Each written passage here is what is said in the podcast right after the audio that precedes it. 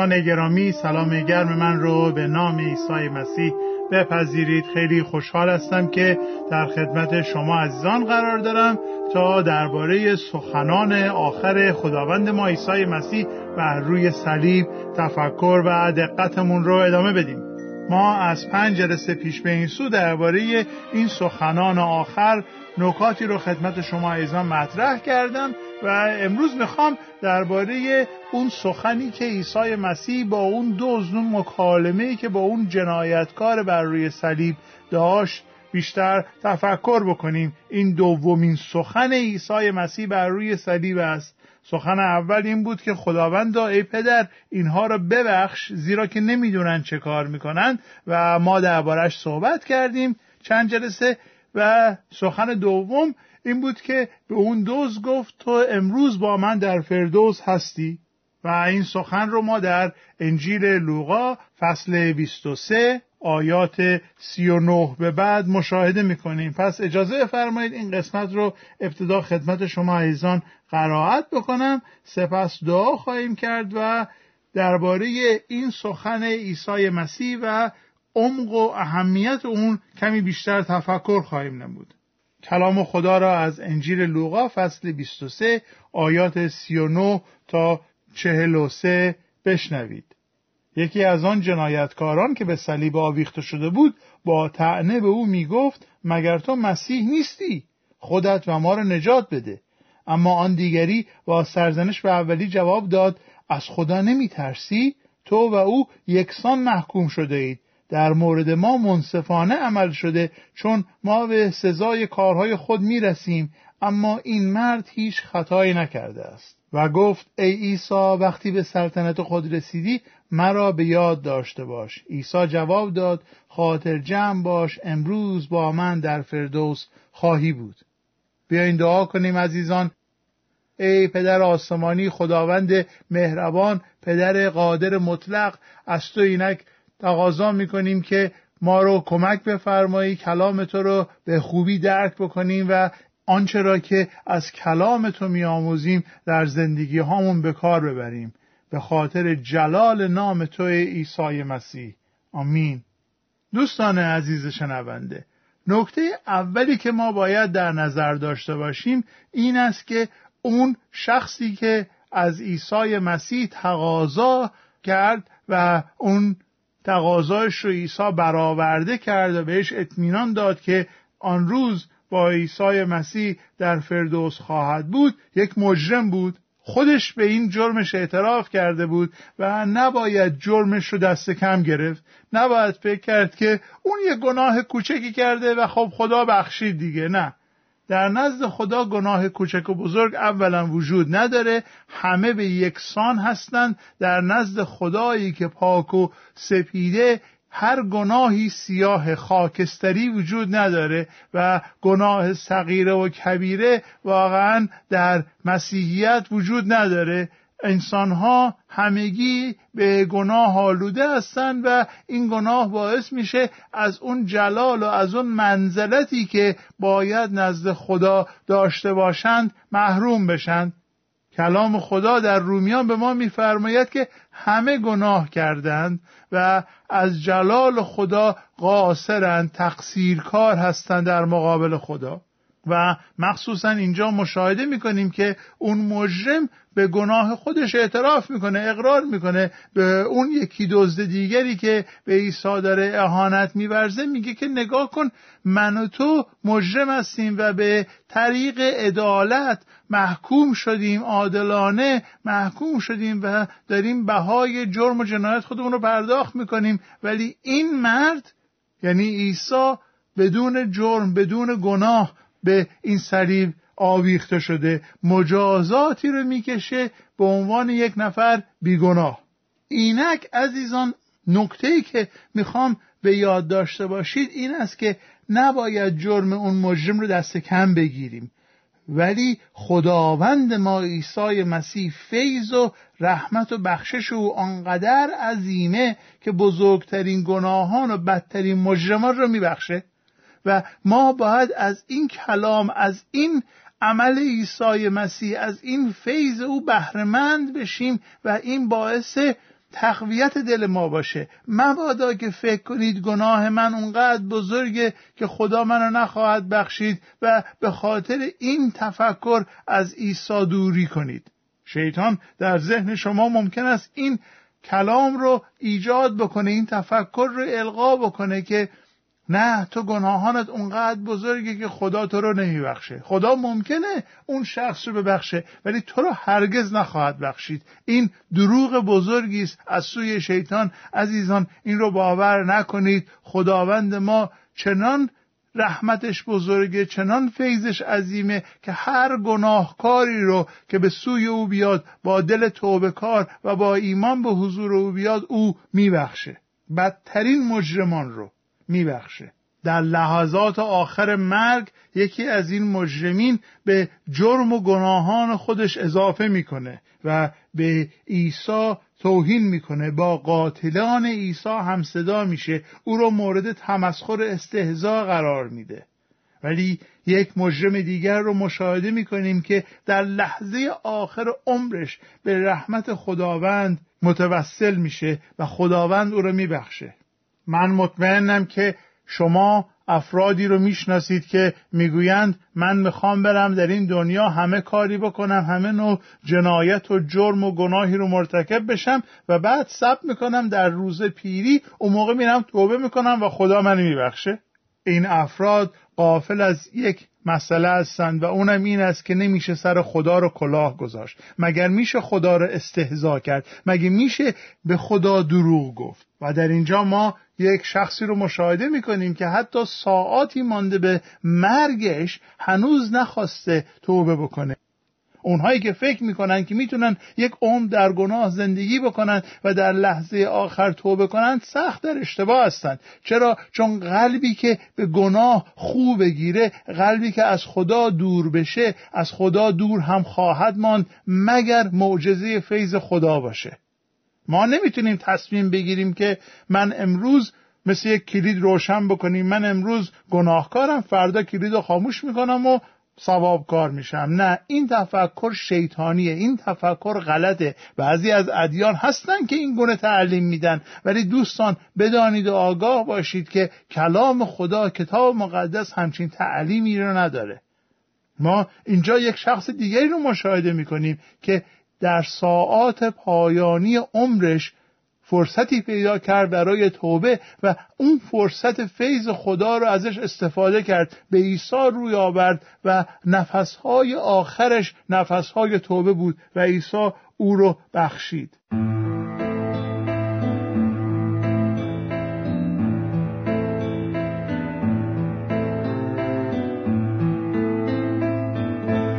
گوش دل شنیدم آن بعده خدا را با پای سر دویدم.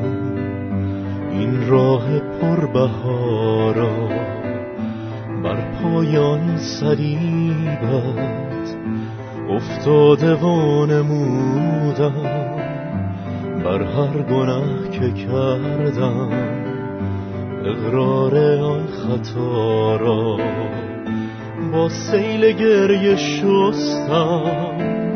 آن مسبح شریفت با گوش جان شنیدی. درد دل و جفا را آغوش خود گشادی.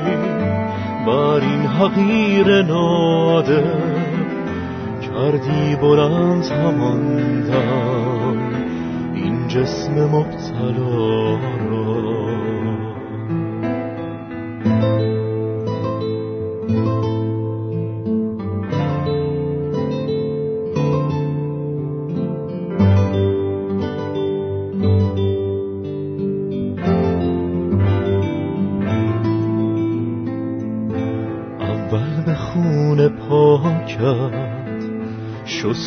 تو روح و جانم بر دوش خود گرفتی. بار گناه ما را از درد و رنج دنیا خم گشته بودم و زار در محضرت گرفتم. آسایش و بقا را جسمم زنا خوشی ها درمانده بود و غمگین. دادی شفا به رحمت آن درد بی را. بهرم پناه گشتی در عین نامیدی. هدیه به من نمودی. نجات در سمارا.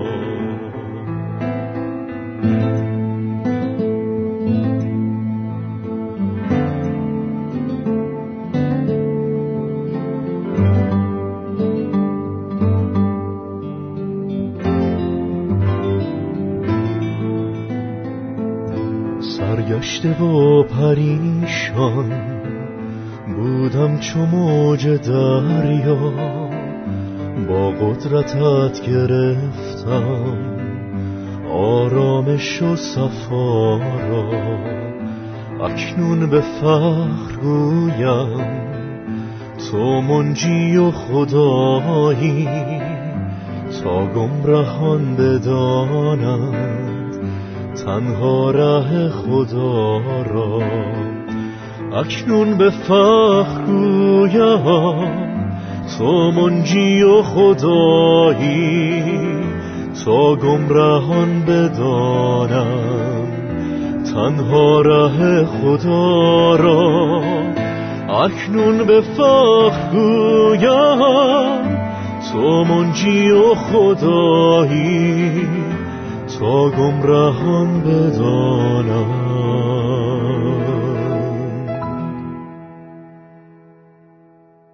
تنها ره خدا را.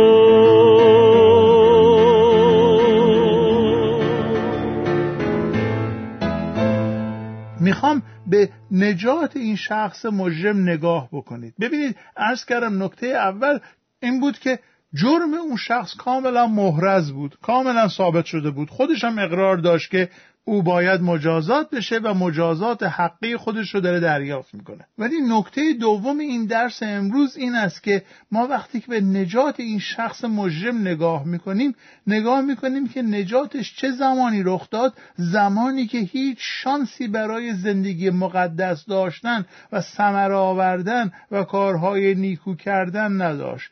فیض خدا و تنها فیض خدا زامن نجات او بود و بس. ببینید عزیزان بعضی افراد هستن که این تفکر غلط رو دارند که خدا ما رو نجات میده تا اینکه از ما استفاده بکنه. گویی خدا به نفرات و کارگر نیاز داره. اینها فکر می‌کنن خدا پسر یگانش عیسی مسیح رو بر صلیب فرستاد تا اینکه برای خودش یک افرادی رو پیدا بکنه که مثلا کاری رو پیش ببره. گویی خدا بدون ما نمی‌تونست اون کار رو انجام بده و لازم بود که من و شما رو پیدا بکنه که ما مثلا براش تخم طلا بذاریم. نه این گونه نیست. خدا به خاطر فیضش و تنها به خاطر فیضش به خاطر محبت و رحمتش بدون هیچ چشم داشتی ما رو نجات میده. ببینید اون دزدی که بر روی صلیب نجات پیدا کرد قرار نبود که در آینده برای خدا کارهای عظیمی بکنه. بله خداوند ما رو خوانده ما رو انتخاب کرده و وظیفه ما در مقابل این فیض خدا واکنش ما در مقابل این عشق و رحمت خداوند این است که ما تمام زندگیمون رو به پای او بریزیم و تمام زندگیمون رو تقدیم او بکنیم و تمام زندگیمون رو صرف خدمت او بکنیم. ولی خدا در مورد ما سرمایه گذاری نکرده. خدا چیز گرانبهایی نداده که یک چیز گرانبهاتری دریافت بکنه. این تفکر غلطه. خدا بزرگترین هدیه رو داد برای ما نالایقان. و این فیض خدا هستش. و اینجا می‌بینیم که خدا در مورد نجات این مجرم هیچ نوع سرمایه گذاری نکرد. اینگونه نبود که اون دزد مجرم مصلوب از صلیب آزاد بشه و بیاد مثلا یه کارهای خیلی بزرگی رو بکنه بشارت بده کتاب مقدس درس بده یا غیره. خب پس تا حالا ما دو نکته رو مشاهده کردیم. نکته اول این بود که جرم اون شخص رو ما نباید دست کم بگیریم و دوم اینکه خداوند ما عیسی مسیح از سر فیض و رحمت خودش زمانی اون مرد مجرم رو نجات داد که هیچ فرصتی برای انجام کارهای نیکو در او نمانده بود و در واپسین لحظات عمرش بود و این نجات فیض مسیح هستش که من و شما هم برامون میسر و مهیا هستش و می‌تونیم این نجات رو دریافت بکنیم. هر زمان که به عیسی مسیح تفکل بکنیم هر زمان که به او توسل ببرزیم هر زمان که به نزد او بیریم و از او بخوایم که ما را ببخشه او این کار رو می‌کنه. نکته سوم که باید در یادمون نگاه داریم این است که نجات آن شخص زمانی رخ داد که از نظر دنیا مسیح در نهایت ضعف و ناتوانی خودش بود. دشمنانش استهزا می‌کردن و می‌گفتن اگه می‌تونی اگر واقعا نجات دهنده ای خودت رو نجات بده. کل اگر طبیب بودی سر خود دوا نمودی. ها؟ تو اگر که خوب بلدی نجات بدی چرا خودت نجات نمیدی؟ و مسخرش می‌کردن. زمانی که دنیا فکر می‌کرد که او توانایی نجات دادن رو نداره همون لحظه عیسی مسیح اون مرد رو نجات داد. از نظر دنیا عیسی مضروب و مبتلا بود. از نظر دنیا عیسی کاملا ضعیف و کاملا شکست خورده بود. او را زده بودند برهنه کرده بودند و اکنون بر روی صلیب داشت زرشکش می‌شد. ولی در همون لحظه ضعفش قدرت بزرگترین کار رو داشت یعنی نجات افراد. من یادم بچه که بودم با پدرم کشتی می‌گرفتم. مثل هزاران بچه دیگری که با باباهاشون کشتی می‌گیرن. و من به شوخی به بابام می‌گفتم بابا من میزنمت من کمرتو به خاک میمالم. بابام می‌گفت برو مرده من ده تای تو جون داره. و من این رو هیچ وقت یادم نمیده که از خاطرات شیرین کودکی منه که بابام همیشه می‌گفت مرده من ده تای تو جون داره. ما نگاه می‌کنیم عیسی مسیح رو که در ضعیفترین حالت خودش بیش از هر معلم اخلاق دیگری بیش از هر نبی و پیغمبر دیگری بیش از هر رهبر مذهبی دیگری قدرت نجات بخش داشت. هیچ کسی در این دنیا نبوده که چنان قدرتی داشته باشه که فقط به کلام خودش بتونه افراد رو نجات بده. ببینید عزیزان چه منجی بزرگی داریم. ببینید چه منجی قوی و بزرگی داریم. چه خداوندگاری داریم که کلام او فیض او کافی است که ما رو ببخشه. لازم نیست که من کارهای خاصی بکنم. لازم نیست که از مسیر خاصی عبور بکنم. لازم نیست که مراسم و مناسک خاصی رو انجام بدم. توکل و توسل به عیسی مسیح و شنیدن کلام او که میفرماید من تو را میبخشم همان برای ما کافی است. همان نجات ما را تضمین می‌کنه. هللویا! خدا را شکر به خاطر چنین خداوند و چنین نجات دهنده ای فیض خدا و تنها فیض خدا زامن نجات او بود. فیض خدا در زمانی که تمام جهان فکر می‌کرد عیسی ضعیفه قدرت داشت قدرت زیادی داشت قدرت رهایی و نجات او را داشت. این روزها ممکنه شما از بوغ کرناها و بلنگوهای مختلف هزار یک حرف بشنوید. بعضی از اون حرفها ممکنه برای کوبیدن و خرد کردن ایمان مسیحی شما باشه. بعضی از اون حرفها ممکنه عیسی مسیح رو کم ارزش و کم اهمیت جلوه بده. بعضی از این بلنگوهای تبلیغاتی ممکنه ادیان دیگه رو بلند بکنن و عیسی مسیح رو ضعیف و درجه دو وانمود بکنن. ولی عزیزان بدانید که عیسی مسیح در زمانی که از نظر دنیا در ضعیفترین حالت خود بود بزرگترین اعمال رو می‌تونست انجام بده. و چه بسیار اکنون که جلال پیدا کرده صعود کرده به دست راست خدای پدر قادر مطلق نشسته و بر این دنیا نظارت می‌کنه بر این دنیا رهبری می‌کنه بر این دنیا سروری می‌کنه. چقدر بیشتر او می‌تونه فیض نجات بخش خودش رو به فراوانی به ما عنایت بکنه.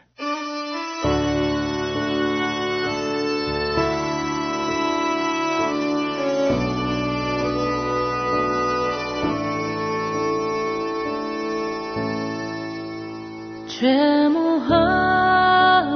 و بود چه فیض و فداکاری. که مسیح بهر ما بریخ کونه گران بهایش تا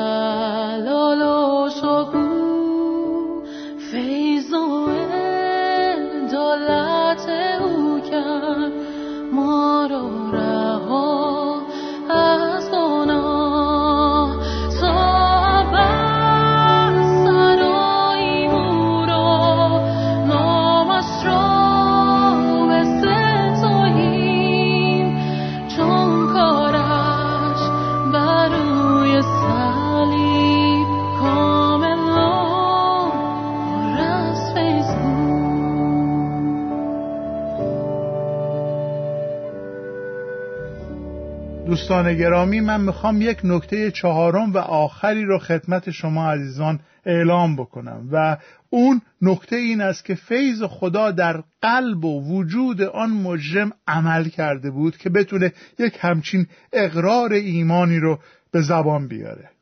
ببینید عزیزان او در زمانی که به عیسی اقرار می‌کنه از نظر دنیا عرض کردیم عیسی کاملا بیارزش و ضعیف و مضروب و مبتلا بود. حالا باعث دید که واقعا چه دلیلی داشت اون فرد مجرم که با قاتلین و مسخره کنندگان عیسی همصدا نشد؟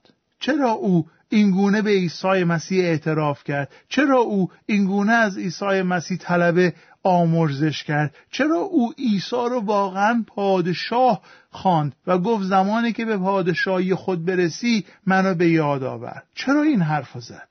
این عمل فیض خداست عزیزان. خدا میاد در زندگی ما گناهکاران عمل می‌کنه. پیش از آن که ما اقرار به ایمان بکنیم او بذر ایمان رو در دل ما میکاره. فیض او شروع می‌کنه به آماده کردن که در زمان مناسب ما به ایمانمون اقرار بکنیم به عیسی مسیح اقتدا بکنیم به او توسل بکنیم و از او بخوایم که ما رو نجات بده. ببینید خداوند به ما یاد میده در کلامش که ما رو از ابتدای عالم برگزیده.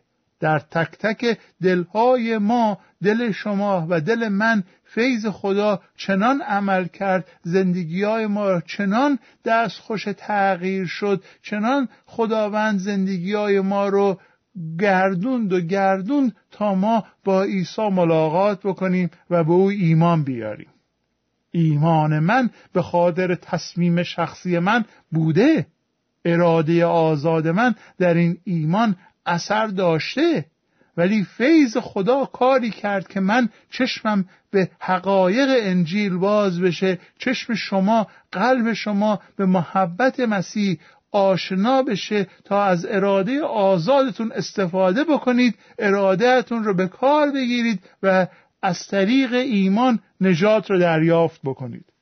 این چگونه ممکنه؟ این چگونه میسره خداوند در یک برهه از زمان دلهای ما رو چنان با عیسی آشنا کرد دلهای ما رو چنان با محبت عیسی آشنا کرد که ما تصمیم می‌گیریم امیدوارم شما تصمیم بگیرید که عیسی مسیح رو به عنوان خداوند و سرور و نجات دهنده خودتون بپذیرید. و ما با اینکه از اراده آزاد خودمون استفاده کردیم ولی تمام این کار فیض خدا بوده. این اتفاق برای اون دوست هم افتاد. او در لحظه ای که داشت میمرد یک اتفاقی درش افتاد. ما نمی‌دونیم دقیقا چه ولی می‌تونیم از کلام یاد بگیریم که فیض خدا در قلب او در روان او در وجدان او عمل کرد که به گناهان خودش اعتراف کنه و عیسی مسیح رو به عنوان خداوند و سرور و نجات دهنده خودش بپذیره. امیدوارم که شما نیز اگر این کار کرده اید به خاطر ایمانتون به خاطر فیض خدا خدا رو شکر بگویید و اگر نکردید امروز به عیسی مسیح به عنوان سرور و نجات دهنده خودتون ایمان بیارید. به نام همان عیسی طلب می کنم آمین.